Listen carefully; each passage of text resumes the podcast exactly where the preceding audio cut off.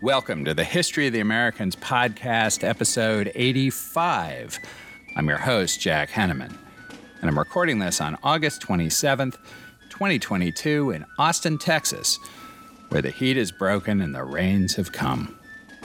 If you are new to the podcast, we are telling the history of the lands now encompassed by the United States from the beginning without presentism.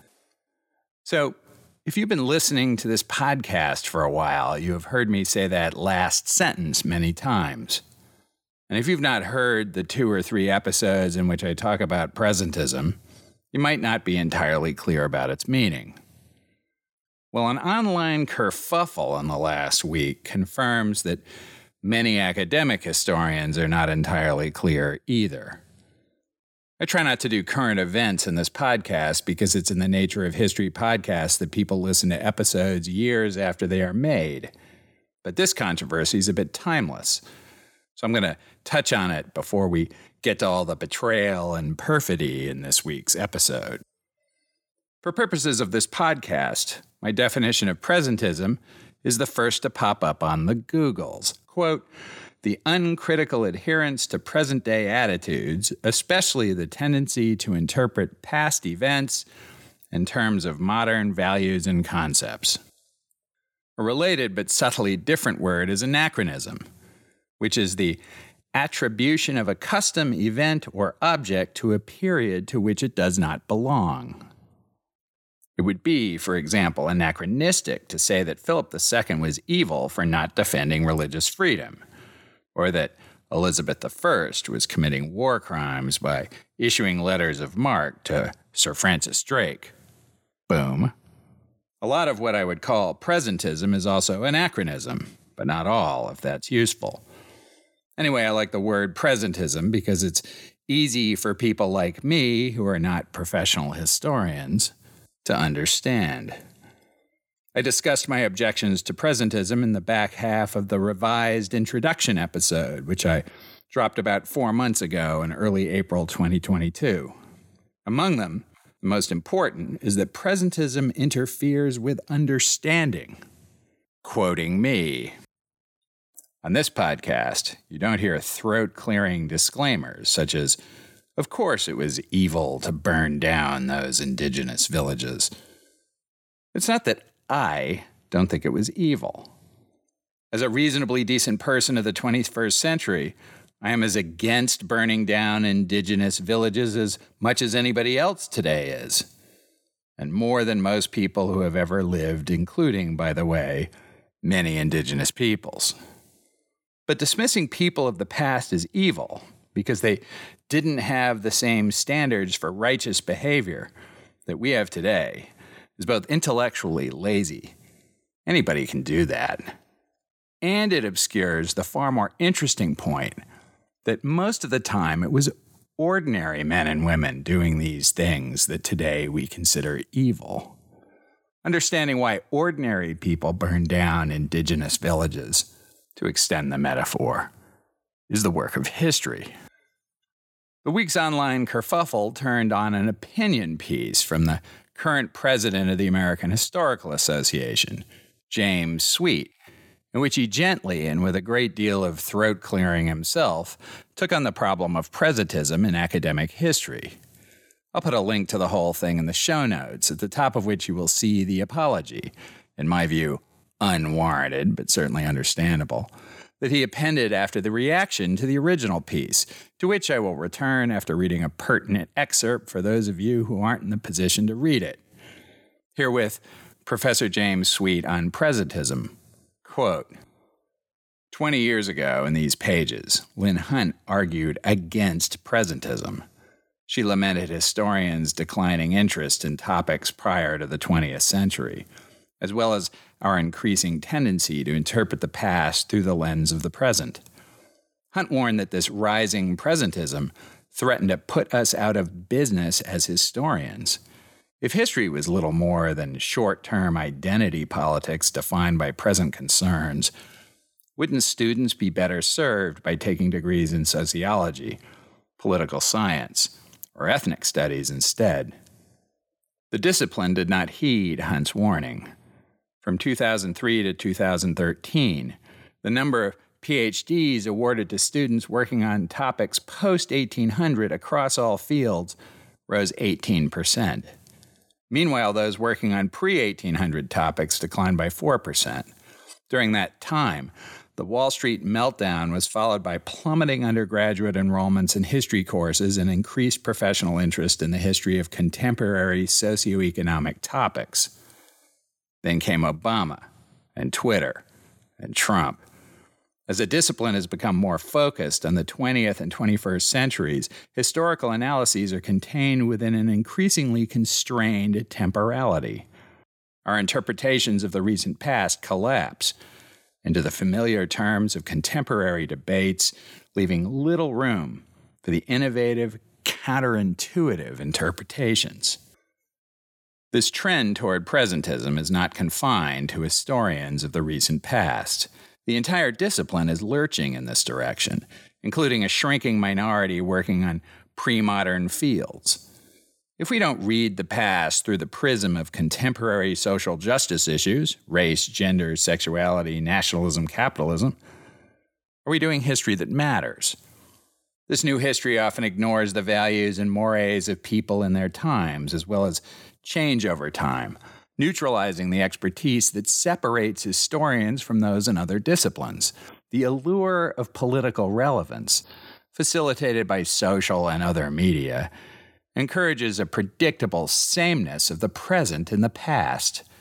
This sameness is ahistorical, a proposition that might be acceptable if it produced positive political results. But it doesn't. In many places, history suffuses everyday life as presentism. America is no exception.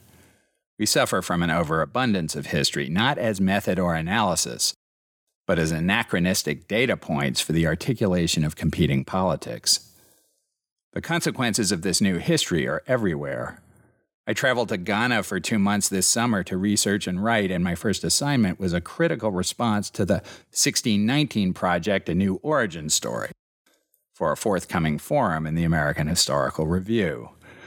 Whether or not historians believe that there is anything new in the New York Times project created by Nikole Hannah-Jones, the 1619 Project's a best selling book that sits at the center of current controversies over how to teach American history. As journalism, the project is powerful and effective. But is it history? When I first read the newspaper series that preceded the book, I thought of it as a synthesis of a tradition of black nationalist historiography dating to the 19th century. The project spoke to the political moment, but I never thought of it primarily as a work of history. Ironically, it was professional historians' engagement with a work that seemed to lend it historical legitimacy. Then the Pulitzer Center, in partnership with the Times, developed a secondary school curriculum around the project. Local school boards protested characterizations of Washington, Jefferson, and Madison as unpatriotic owners of forced labor camps, in quotes conservative lawmakers decided that if this was the history of slavery being taught in schools, the topic shouldn't be taught at all. For them, challenging the founders' position as timeless tribunes of liberty was racially divisive, also in quotes. At each of these junctures, history was a zero sum game of heroes and villains viewed through the prism of contemporary racial identity. It was not an analysis of people's ideas in their own time, nor a process of change over time. Back to me. Long-standing and attentive listeners will note that Professor Sweet is making precisely the point I have done on various occasions, including the two introductory episodes to this podcast series. That academic historians might ask themselves why the percentage of undergrads majoring in history is collapsing. It isn't because they are all doing STEM now. It's because presentist history is not only indistinguishable from any number of social science and area studies majors, but it is so freaking predictable. And that makes it boring. Finally, it must be said that Sweet is no man of the right. He devotes several paragraphs to criticism of the frankly amateurish history deployed in recent Supreme Court opinions favored by American conservatives. But it wasn't conservatives who dragged the apology out of him. That came from his professional colleagues, both online and by other means. One measure of the hostility of the response was that Sweet had to block incoming emails on his account at the University of Wisconsin, which I learned when I tried to send him a supportive email. Presumably, he was getting outraged emails from people who disagreed with his original statement and entirely different people who were upset that he apologized. That actually sucks. I printed off my email and sent it by the post office. Finding an envelope and stamp in the deep recesses of my desk was the hardest part. I'll let you know if I hear from him. Anyway, it's nice to know that there are people in high places who see things my way. All of that digression means that we won't get as far in this episode as I would have liked, but we will get into the fall of 1622, a new high watermark for the podcast timeline. It's the fall of 1621. The pilgrims have reaped the bounty of their first harvest in the New World, and it is bounteous indeed. Nick Bunker, in his innovative history of the Mayflower Pilgrims, Making Haste from Babylon, described the fertility of New England and the native crops as follows quote, The pilgrims found that an acre of maize produced far more nutrition than an acre of wheat or rye in the environs of a place like Austerfield. In the spring, they planted only 20 acres of maize and another six of English barley and peas, the latter with seeds imported on the Mayflower. In England, even before allowing for rents and tithes, a plot of land this size sown with wheat would barely feed 20 people, at most, and the farmer required additional meadow and pasture to feed his livestock. In America, using the methods learned from Tisquantum, the Pilgrims achieved maize yields that were high enough to satisfy nearly three times that number of settlers. Tithes, rents, and landlords were blissfully absent. Back to me. In addition to all the food, the trust between the Pilgrims and the neighboring tribes was such that the now small band of men, women, and children were able to party for three days with 90 Massasoit warriors without fear that they would be ambushed and driven out of New England. That would not have been an idle fear either, because at exactly this time, and only 450 miles to the south, Opechancanough was plotting an exterminating attack on the English settled along the Chesapeake by lulling them into trusting complacency. But no tribe was planning such an attack in New England. Yet. The Pilgrims did not know it yet, but for the next year and a half, they would battle perfidy, betrayal, and enemies within who would threaten them existentially. The perfidy would come from Thomas Weston, the same investor who changed the terms of their deal at the last minute back in London, forcing them to sell critical supplies in order to make up for Weston's unfulfilled promises, and a new batch of settlers who would shortly arrive in Plymouth at Weston's behest. The betrayal would come, sad to say, from Tisquantum, who would play both sides against the middle and disrupt the alliance with Massasoit just when it was most important. Squanto was not nearly the hero portrayed in the old school American classroom, but perhaps we can cut him some slack too, as I will do a bit down the road. Because, you know, deep down, I'm a softy. It really is not clear whether Weston was a particularly bad guy by today's standards, which we absolutely will not apply. By the standards of his day, however, he was in a lot of trouble. He owed money all over London at a time when deadbeats were sent to prison. He was bobbing and weaving like crazy among creditors, engaged in a shady scheme to arbitrage aluminum sulfate, then essential to the fixing of dyes into woolen cloth and therefore a strategic metal. And then was put in an even worse position when the Mayflower returned to London in May 1621 without a load of furs, timber, or other valuable goods from the New World. Financial troubles notwithstanding, Weston had fixed the problem of the pilgrims landing in the wrong place by obtaining a patent from the Council of New England authorizing their settlement where they, in fact, settled. The Pilgrims had established facts on the ground in the famous phrase, so nobody was going to make the move. The investors, however, needed to make it all legal. And they did. Weston also managed to keep enough financial balls in the air, as it were, to finance a second barebones ship to Plymouth. The Fortune, a 55 ton vessel, set sail in the fall of 1621, arriving at Plymouth at the end of November. The Fortune carried 35 new passengers, only a few of whom were separatists, and mostly young men, with almost no supplies for them. They arrived in good health, but destabilized the small pilgrim society in Plymouth. Here's how Philbrick put it quote, With the arrival of the Fortune, there would be a total of 66 men in the colony and just 16 women. For every eligible female, there were six eligible men. For young girls such as the 15 year old Elizabeth Tilley, 19 year old Priscilla Mullins, and 14 year old Mary Chilton, all of them orphans. The mounting pressure to marry must have been intense, especially since the new arrivals tended to be, in William Bradford's words, lusty young men, and many of them wild enough. Adding to the potential volatility of the mix was the fact that there was no place to put them all. Bradford had no choice but to divide them up among the pre existing seven houses and four public buildings, some of which must have become virtual male dormitories.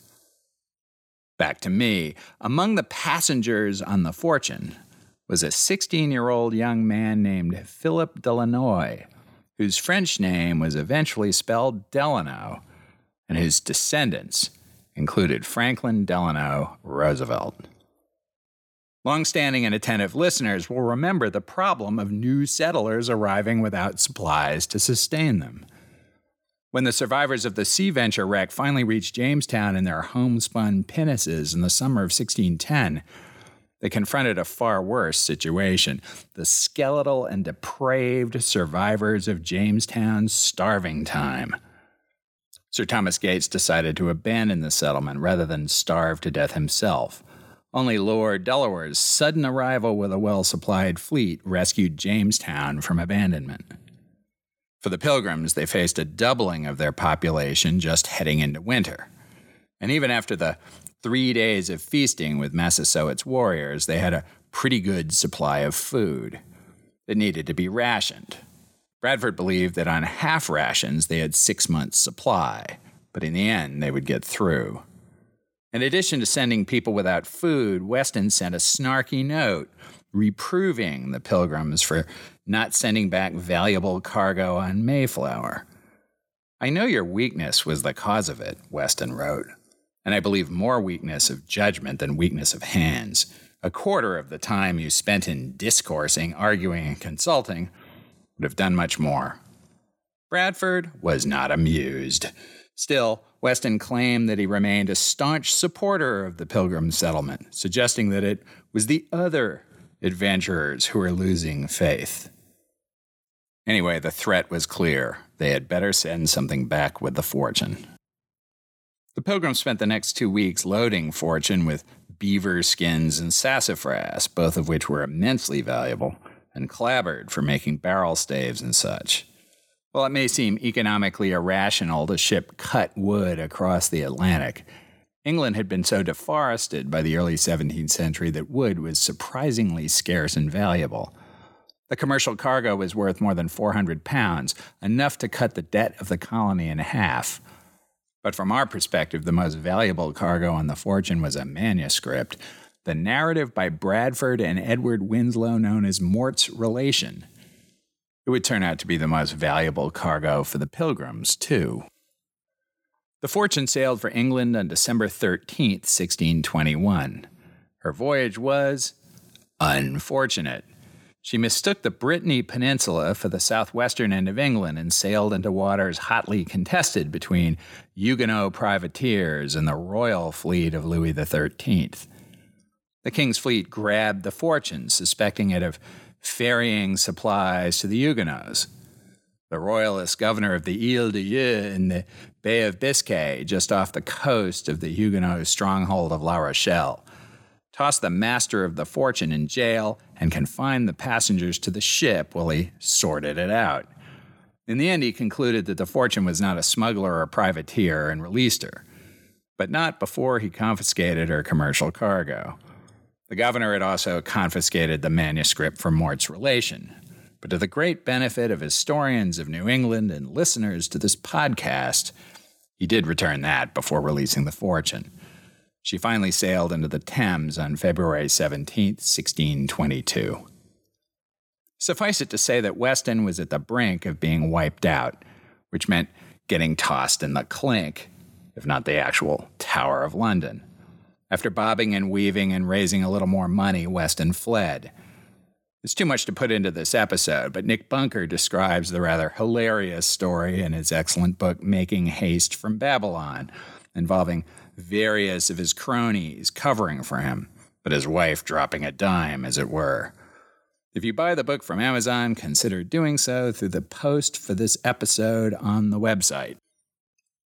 Suffice it further to say that Weston would eventually flee to New Plymouth in 1623 after crossing the Atlantic on a fishing boat disguised as a blacksmith.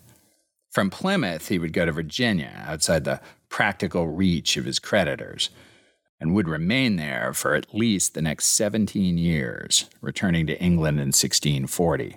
Weston would die of plague in Bristol at some point in the mid 1640s. Before he went to ground, however, Weston managed to cadge the funds to send 60 more settlers to Plymouth, hoping to rescue the only investment that might bail him out. We'll get back to that. It also should be said that Mourt's Relation would be published by circuitous means, become a bestseller of sorts, and substantially raise the profile of the Pilgrims in New England. That probably helped Weston raise a bit more money. Mourt's relation would also stand as one of the several narratives of the Pilgrims that would shape their immortal legacy. Even before the fortune and its mouths to feed arrived, the Pilgrims once again learned of a threat to their security. Rumors found their way to Plymouth. Canonicus, the sachem of the Narragansetts to the west of the Wampanoag, were said to be unhappy over the alliance between Massasoits, Pokanoke Wampanoags say that three times fast, and Plymouth. Then, toward the end of November, roughly as the Fortune sailed in, an Narragansett messenger arrived looking for Tisquantum, who was not then at the settlement. The messenger bore a package, delivered it to the pilgrims, and got out of Dodge. It was a bundle of arrows wrapped in the skin of a rattlesnake. When Squanto returned, he interpreted the arrows as a challenge, meaning a threat, the prelude to war. Bradford filled up the snakeskin with gunpowder and shot and sent it back to Canonicus. Canonicus was apparently appalled and would not allow it to stay in his village. In Philbrick's words, the powder stuffed snakeskin was passed like a hot potato from village to village until it finally made its way back to Plymouth. Bradford's counter threat seemed to have made the intended impression but there was obviously no way to know whether an attack might be forthcoming anyway. The decision was made to impale the town, meaning to build a palisade around it, complete with platforms from which to fire on potential attackers. With perhaps 50 men on half rations, using inefficient 17th century axes and saws, over the course of the next three months, the pilgrims cut down more than a thousand trees, stripped the branches, sawed them into 10 foot logs, and hauled them from the edge of the woods. They dug post holes in the frozen dirt and lifted the logs into place. By March 1622, just as Opechancanough was springing his trap that would launch the Second Anglo Powhatan War, the Pilgrims had fortified their town, walling themselves in, all to Miles Standish's specifications. Standish once again organized his now enlarged body of young men into a fighting force comprised of four companies. Each had their own duties in case of attack, and Standish drilled them not only in combat but in firefighting, that being the most serious threat to a wooden town impaled with cut trees. The Pilgrims now presented a much harder target, even as they had also isolated themselves to a degree that both offended their sensibilities and fundamentally made it harder for them to trade with the theoretically allied tribes nearby. So they resolved to re engage with the world around them and began to prepare a trading party to be led by Standish to sail in the pinnace into the territory of the Massachusetts tribe. Toward the end of March, sap still dripping from the newly cut trees in the palisade, Hobbamock, the Pokanoke warrior who had joined Standish in the midnight raid on Nemasket the previous summer, and who at Massasoit's direction had been living with the pilgrims through the winter, asked to speak with Bradford and Standish. Hobbamock had heard that the Massachusetts had teamed up with the Narragansetts. They were planning to ambush Standish's trading party, kill them all, and then turn on the settlement itself. Worse, Hobbamock said that he had heard that Squanto, who had been moving around the region supposedly on diplomatic missions, was in on the plot. This obviously rattled the Pilgrim leaders.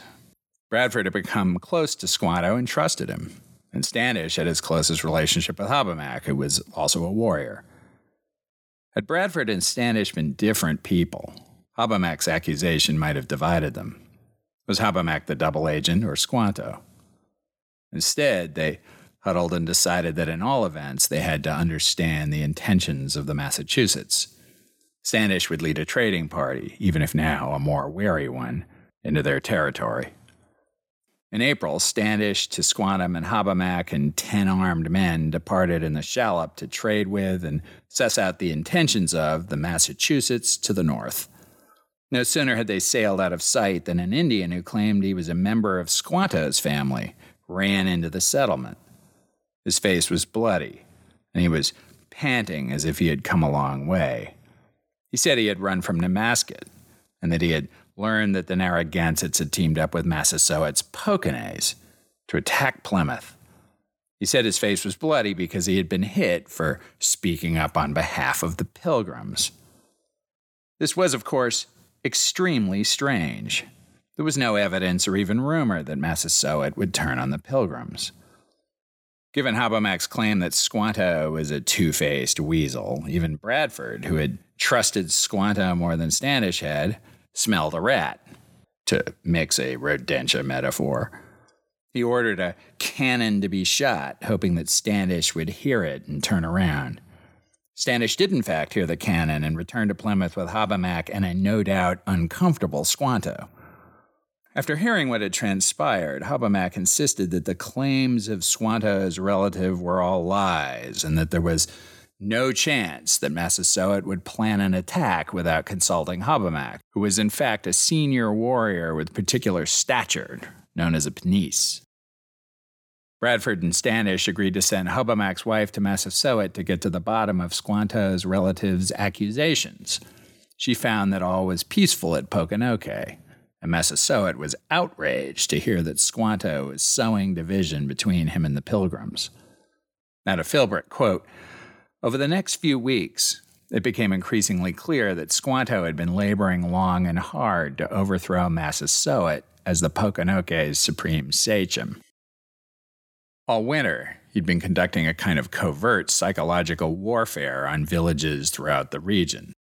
The pilgrims, he claimed, possessed the plague and they were about to unleash it at will. However, if a village sent him sufficient tribute, he assured them that he could convince the pilgrims to relent. Gradually, more and more Indians began to look to Squanto rather than Massasoit for protection. Squanto had hoped the false alarm raised by his family member might prompt the pilgrims to attack Massasoit. In the confusion that ensued, Squanto would emerge as New England's preeminent native leader. It was a bold, risky, and outrageous plan. Rather than accept the decimation of Patuxet as a fait accompli, he had secretly striven to resuscitate his and his family's fortunes by playing the English against the Pokanokes in a nervy game of brinksmanship. For Squanto, it had all been about honor, which he loved as his life, Winslow wrote, and preferred before his peace. In just a year, he had gone from being Massasoit's prisoner to being one of his chief rivals. But his ambitions, it now seemed, had gotten the better of him. Back to me. At some point in May 1622, Massasoit came to Plymouth to enforce the provisions of the treaty they had signed with him. In his reading, no doubt a fair one, it required that the pilgrims extradite Tisquantum so that Massasoit could execute him or execute him themselves. Bradford, suspicious as he now was of the interpreter, was his genuine friend. And in Bradford's estimation, Squanto was essential to the continued prosperity of his settlement. Bradford stalled, trying to placate Massasoit, who would have none of it. Squanto, for his part, accused Hobbemack of having lied about him. Nevertheless, Bradford seemed just about to turn Squanto over when a ship arrived in the harbor. Bradford used it as an excuse to stall for time, and Massasoit stormed out in rage. Ruh-roh. We shall get to Squanto's fate and legacy soon enough. The ship, really a boat, was the first of several small vessels sent by Thomas Weston, who had somehow scraped together the cash to send more settlers, again with no supplies beyond those needed for the crossing. But it was not to help the pilgrims, to whom he had only recently expressed unqualified support. The 60 new settlers were strangers all and were destined to establish a new settlement, competitive with Plymouth, somewhere in the area. Weston requested, insisted might be a better word, that the pilgrims feed them while they scouted for a good place to establish themselves. He communicated this in letters that Bradford deemed tedious and impertinent. I regret not using those words more frequently in corporate meetings. And even Weston admitted that these were rude fellows. The pilgrims were thin, having been on half rations since the fall, and now had to contend with another 60 mouths to feed. With spring, the birds of winter had gone away, but the fish had returned in force. Unfortunately, the pilgrims knew much less about fishing than farming. The fish were so abundant that they carried away their frail nets so they didn't catch enough to feed as many as 140 people now stacked up at Plymouth. They survived by finding shellfish in the mudflats at low tide, hardly enough to keep up the strength of the settlement. Worse, when they planted their corn, Weston's men, confirming they were not of the better sort, took to eating immature corn in the fields, which drastically reduced the future yield of the crop that would be harvested in the fall. Weston ship also brought the terrible news of the fortune seizure, which meant that the pilgrims were in an even deeper financial hole than the previous fall. Around the same time, they received another letter. This from a charitably minded cod fisherman operating off the coast of Maine. He informed them of Opechancanough's attack on the settlers along the James River and the slaughter of 347 colonists, a story I really will take up next time. The fisherman had a way with words in his warning. Quote, Happy is he whom other men's harms doth make to beware. This at a time when the Pilgrims' relationship with the Wampanoag, loyal to Massasoit, was itself on the brink of catastrophe over the disposition of Squanto. So they went to work on a blockhouse to strengthen their defenses even more. By the fall, 1622, Weston's men, except those who were sick and remained in the care of the very charitable Pilgrims, left to settle in Wessagusset, 22 miles to the north of Plymouth at the site of today's Weymouth. It was, in fact, a great location for a settlement, with one important flaw. It was decidedly in the territory of the Massachusetts tribe, and by no means unoccupied or abandoned, as Patuxet had been. This would turn out to be a catastrophic decision, and yet would paradoxically lead to a more durable peace for the pilgrims at Plymouth, but only after some bold decisions and ballsy actions on their part. The shortage of food for the English in the region was the most pressing problem for both Plymouth and the new settlement at Wessagusset. It's a measure of Bradford's practical judgment that the Pilgrims would team up with the newcomers, ungodly and disreputable as they were, to trade for food at the south of Cape Cod. Before we get to all of that excitement, and trust me when I say that 1623 in Massachusetts will be quite a year. We shall return to Virginia and Opechancanough's war. There will be a lot of violence and a serious body count, which I know you will all enjoy. Thank you again for listening to the History of the Americans podcast. I can't tell you how much I appreciate you guys. If you like what you hear, please subscribe to the podcast, rate the podcast if your app of choice gives you the option. Tell all your worthiest friends. Follow us on Twitter or Facebook. And send me emails. Until next time.